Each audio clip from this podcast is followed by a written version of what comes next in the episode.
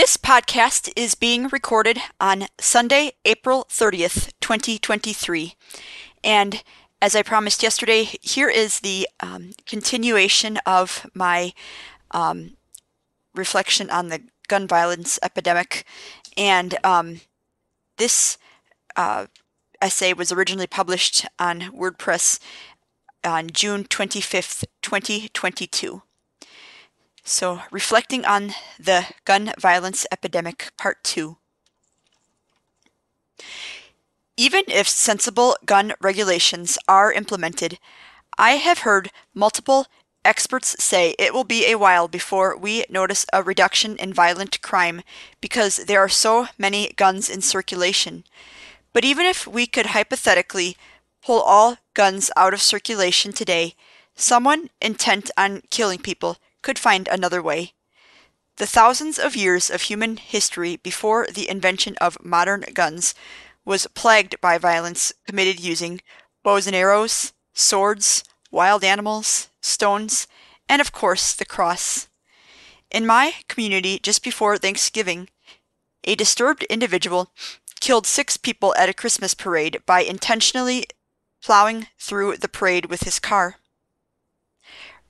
Early Christians permanently transformed Western society, ending the practice of gladiator rings, starting the first orphanages for unwanted children, and the first hospitals, and caring for the poor and the widowed, and in so doing, opening the eyes of many metaphorically blind people to the value of all human life.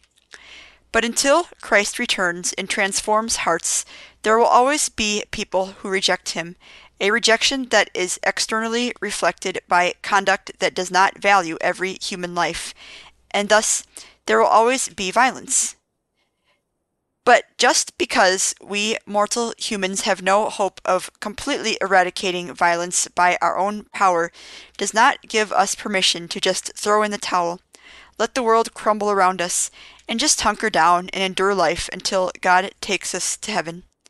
Scripture is clear that we should do what we can to seek the peace and prosperity of the city to which I, God, have carried you into exile, because when it prospers, we all prosper. Jeremiah 29 7. For context, this verse is part of a letter that the prophet Jeremiah addressed to Israelites exiled to Babylon.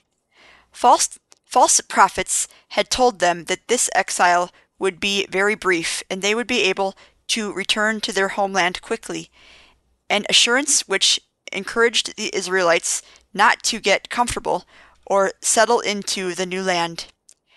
Jeremiah's purpose is to correct this disinformation, as God told him the exile would last 70 years, so the people should settle down, plant crops, marry, have children, and seek the peace and prosperity of their new land. But the concept of exile is a recurring theme in the Bible, and the New Testament teaches that all who wish to follow him should think of themselves as exiles. This world, which has for the most part rejected him, is not our true home. Yet it is His will that we live here a while for the purpose of shining light into the darkness, drawing people to us by the way we live our lives, and thus ultimately drawing lost people to Him. For my American Church History course this past semester, I had to read a monograph and write a critical book review. The book I chose to read was The Color of Compromise written by Jemar Tisby. In the opening chapter, Jemar Tisby recounts the horrific bombing of the 16th Street Baptist Church in Birmingham, September 15, 1963, which killed four young black girls. The following day, a local white lawyer, Charles Morgan, Jr., gave a speech at a luncheon at the all white Young Men's Business Club where he stated that it really doesn't matter who planted the bomb because, in a sense, we all did it. This speech resulted in death threats to him and his family to the point that he ended up closing his practice, moving away, and starting a new career in civil rights law. But Jemar Tisby praised this lawyer's bravery and willingness to speak the truth, which would become the overarching theme of Jemar Tisby's book, which is that the most egregious acts of racism, like a church bombing, occur within a context of compromise. That's on page 18. Every crude racist joke, every use of the N word, provided fertile soil for the seeds of hatred to grow. And that's also page 18. I agree with Jemar Tisby's argument, and I believe this idea of complicity could be applied to gun violence as well. I believe Christians today have the capability, the privilege, and duty to continue reforming society just as the early Christians did. I don't have all the answers as to how we could do this, but I think an excellent place to start would be for professed Christians to recognize and work toward ending our complicity with the violent culture. First and foremost, I think this means studying Scripture to make sure we aren't practicing Christian nationalism, which isn't really Christian at all, as a key feature of Christian nationalism is the conception of Jesus as a white American image of rugged masculinity. The modern conception of masculinity shames boys for crying when Scripture states that Jesus wept when his friend Lazarus died, even though he knew that God was, would resurrect Lazarus on his behalf, and Peter wept bitterly when the rooster crowed and he had denied Jesus three times, just as Jesus foretold he would. I am sure there are even more instances of men crying in Scripture that just aren't coming to my mind right now. Christian nationalism hijacks the God of the Bible by reshaping and reducing him to an idol of our own imagination. One of the books I want to read this summer is Jesus and John Wayne, which my church history professor briefly mentioned, and after reading this book, I am sure I will be inspired to write another blog with new insights on this subject. But I think I understand the issue enough to say with confidence that although there was a great deal of warfare in the Old Testament, Jesus is supposed to have transformed our hearts to seek peace and to recognize that all who draw the sword will die by the sword. And that's Matthew 26:52. To that end, I believe all Christians should follow the example of Quakers and Jehovah's Witnesses who are pacifists. Even if our country is directly attacked, Christians should bow out and leave even defensive warfare to the secular world, recognizing that this country, determined by man made borders, is not our true home, and it is more important to pledge our allegiance to God by valuing all human life and leaving justice to Him. Scripture permits the killing and eating of animals, and thus I think hunting is permissible. No, no one in our family carried on the hunting tradition after Papa passed away. We are people who prefer the modern sanitized convenience of buying our meat from the grocery store and not having to think too much about where it came from. But I had a friend in college whose father killed a deer every year during hunting season and stored the meat in the freezer, which fed her family for months. There is nothing wrong with this. As an aside, I think it is worth mentioning that respect for all of God's creation mandates we only take what we need, which precludes hunting animals for the sole purpose of displaying their heads as trophies. In any case, you do not need an assault weapon to kill a deer, and in fact, when describing the power of an assault weapon to me, Mom once said, if you shot a deer with such a gun, you wouldn't have any meat left to eat. Christians should only own guns for hunting purposes, or for people living in rural areas to kill aggressive wildlife as a last resort if more humane measures have proven ineffective or the animal displays clear signs of having rabies. In my personal opinion, there are countless recreational activities that are more constructive than going to a shooting range, but I don't think there is anything unbiblical about this activity done in moderation, and gun ranges could be useful for people to practice shooting if they haven't been hunting or needed to kill an aggressive animal for a while. But if recreation is your only reason for wanting a gun, why not just rent a gun when you get to the range and return it when you leave? That way, you can enjoy an afternoon of shooting for pleasure, and then go home and sleep easy with no worry that your gun could be stolen and used in a crime, found by a child, or accessed by yourself or a family member someday in an impulsive act of desperation during a difficult season. Christians should be the most passionate proponents of gun safety to ensure that their guns do not take human life. All Christians should follow Papa's lead and hide their guns so thoroughly that your children grow up not knowing where they were kept, and keep the bullets completely separate from the gun.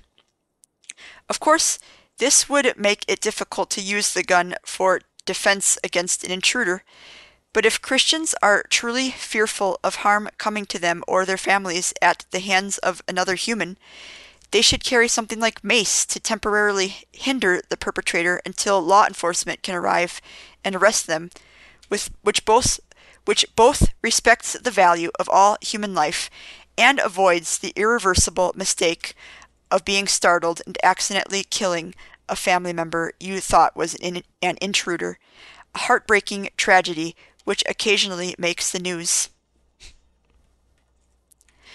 Although I believe this is a fringe view, I think I would be remiss if I didn't address the rationale of some that ownership of powerful guns is necessary because they may potentially need them in the future to resist a tyrannical government.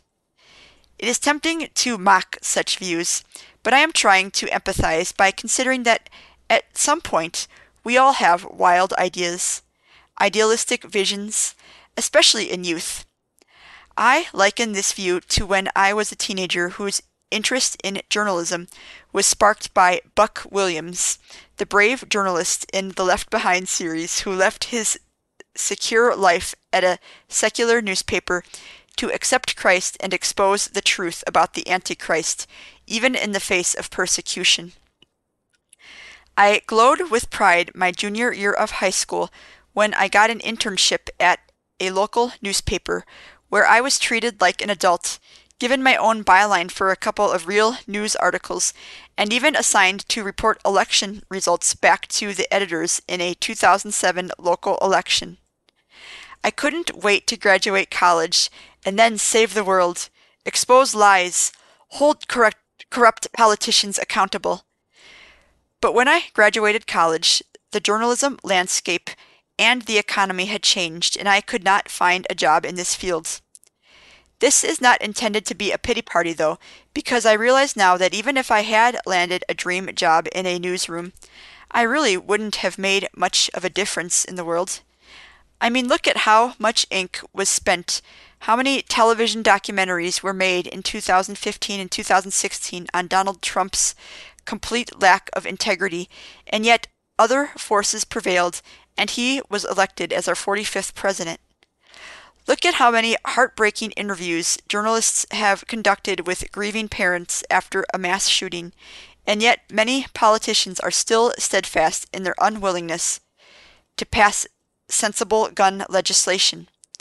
I am not saying that journalism has no value. If we didn't have dedicated journalists to expose Donald Trump for who he is, more people might have been charmed into voting for him due to simple ignorance. If journalists didn't interview grieving parents or survivors of gun violence, the public would have been largely ignorant about how these tragedies would have been largely ignorant about these tragedies too, and therefore would not have mobilized to organize marches to demand action from legislators. But journalism must be kept in proper perspective. I had to accept that even the most brilliant and dedicated journalists are no match for the powerful forces of this fallen world.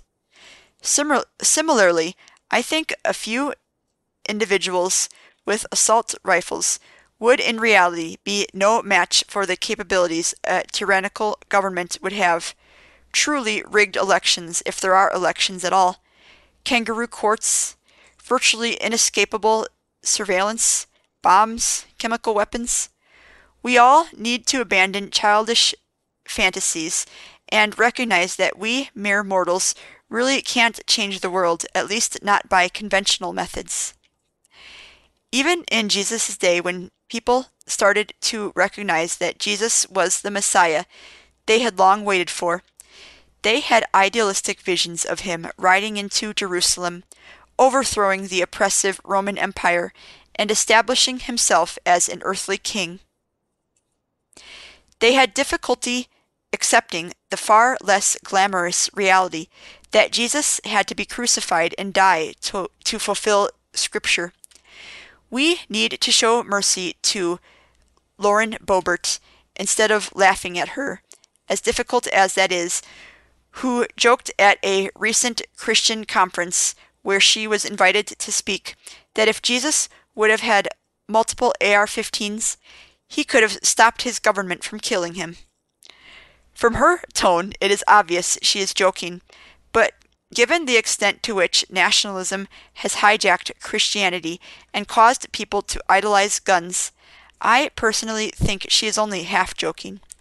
But we should think of her as one of many lost sheep whom nationalism and the gun lobby have led astray. The truth, of course, is that Jesus actually did have a comparable, superior really, celestial equivalent to the AR 15. As a Son of God, he could have called on his Father in heaven, who would have sent more than 12 legions of angels to slay his persecutors and save him. And that's Matthew 26:53. But Jesus said his crucifixion had to happen so that scripture could be fulfilled and our sin could be forgiven. In the same way, I think we were meant to imitate Jesus by patiently enduring any persecution that may come from a tyrannical government and to resist not by drawing guns, but by simply living righteously, drawing people to us and therefore to Christ by our radical, countercultural lifestyles, just as the early Christians did. Speaking of a radical countercultural lifestyle, this is the perfect segue to my final idea, perhaps the most controversial, but I think the most important means of reforming hearts in our society. I believe violence could be reduced if violence wasn't so casually interwoven in our culture. Our music, movies, toys, video games, even true crime podcasts and television programs like Dateline.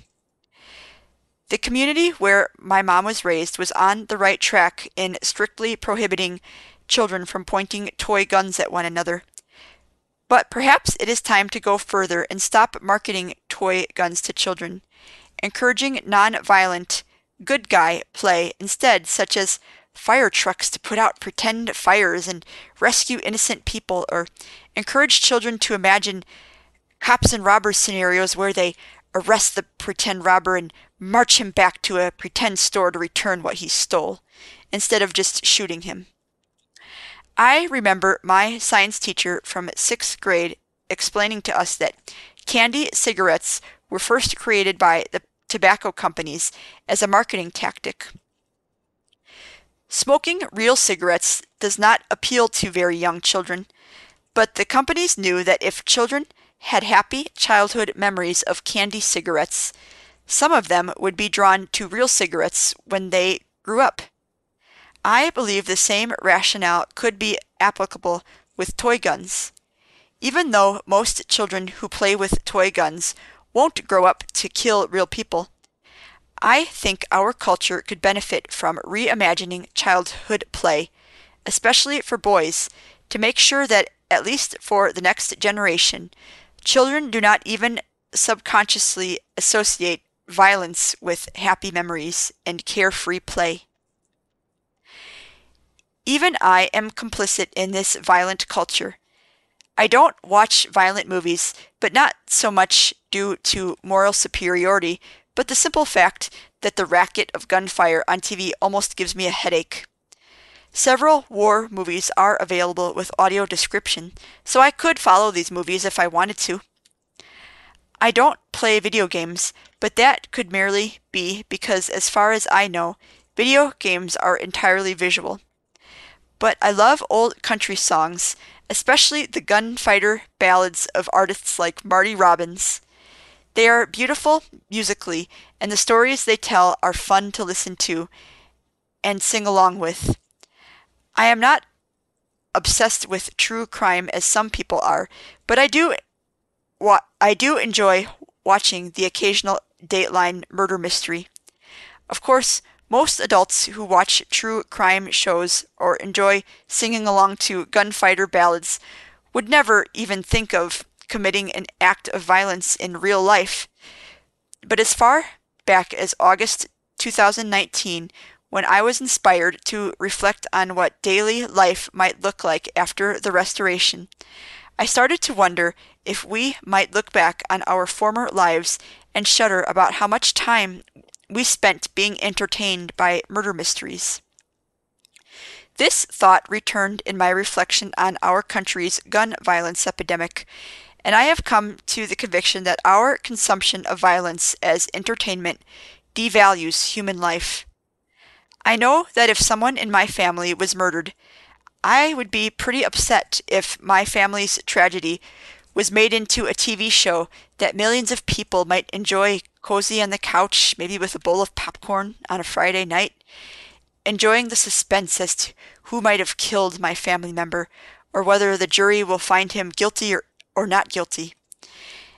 And when I am walking on the treadmill singing along to Marty Robbins about the stranger with the big iron on his hip, it is all too easy to get lost in the music, Marty Robbins's rich voice, and a joyful and a joyful melody that evokes romanticized images of the Wild West and forget that the song is about an, out- an outlaw coming to take the life of someone's son, brother, or father.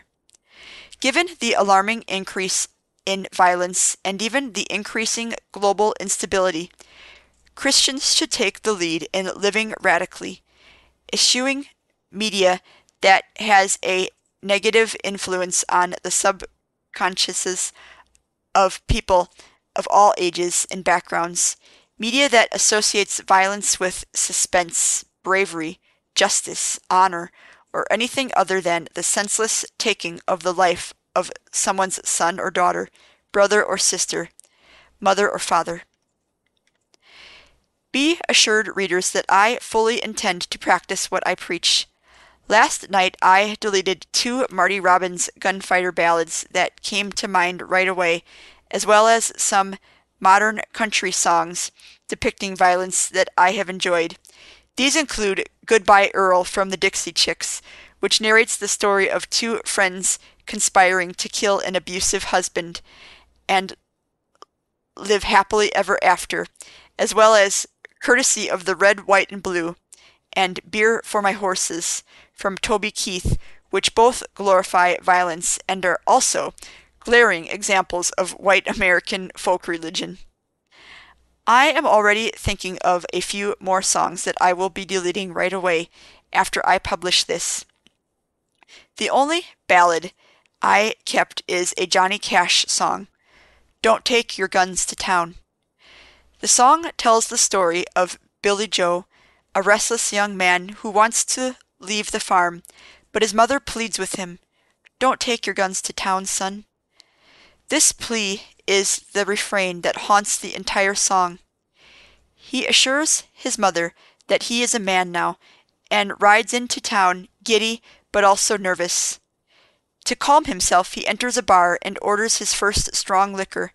But when another man in the bar laughs at him, he is filled with rage and reaches for one of his guns. But the stranger draws his gun faster and kills Billy Joe. The melody and tone of the song is somber.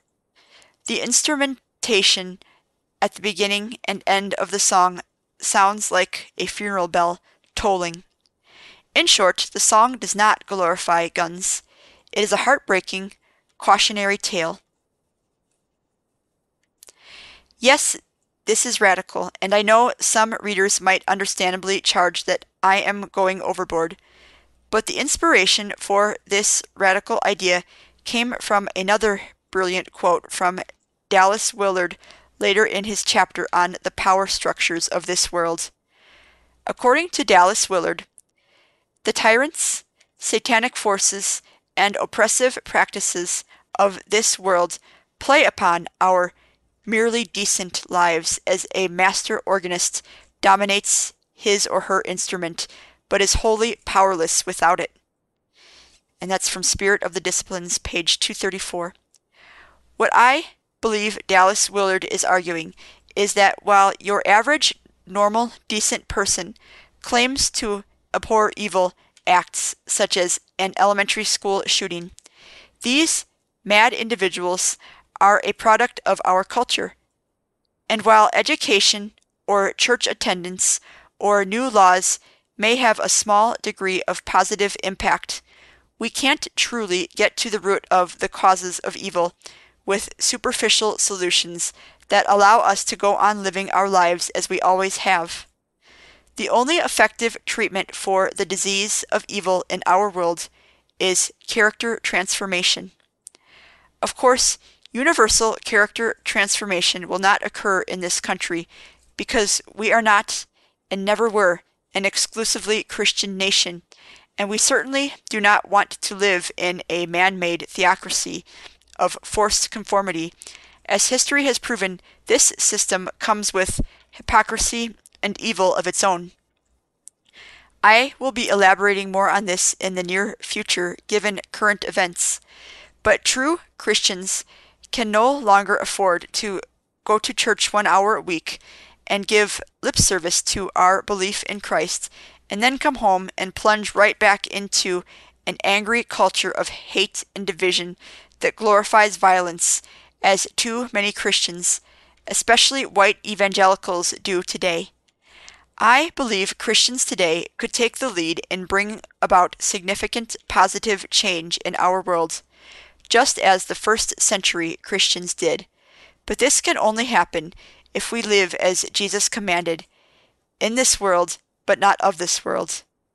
Dallas Willard is no longer living, but I get the sense that if he were alive to comment on current events, he would call for Christians to make this radical change of lifestyle. Even if there is a widespread movement of radical character transformation led by Christians.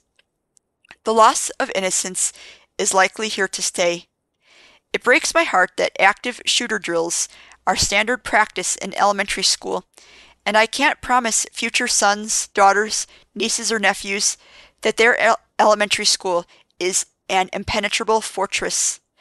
But it is my hope that I can at least tell them that we have made progress, that violence is not as prevalent as it used to be, that we are working toward a more perfect union, not in the nationalistic sense, but a more perfect union with Christ.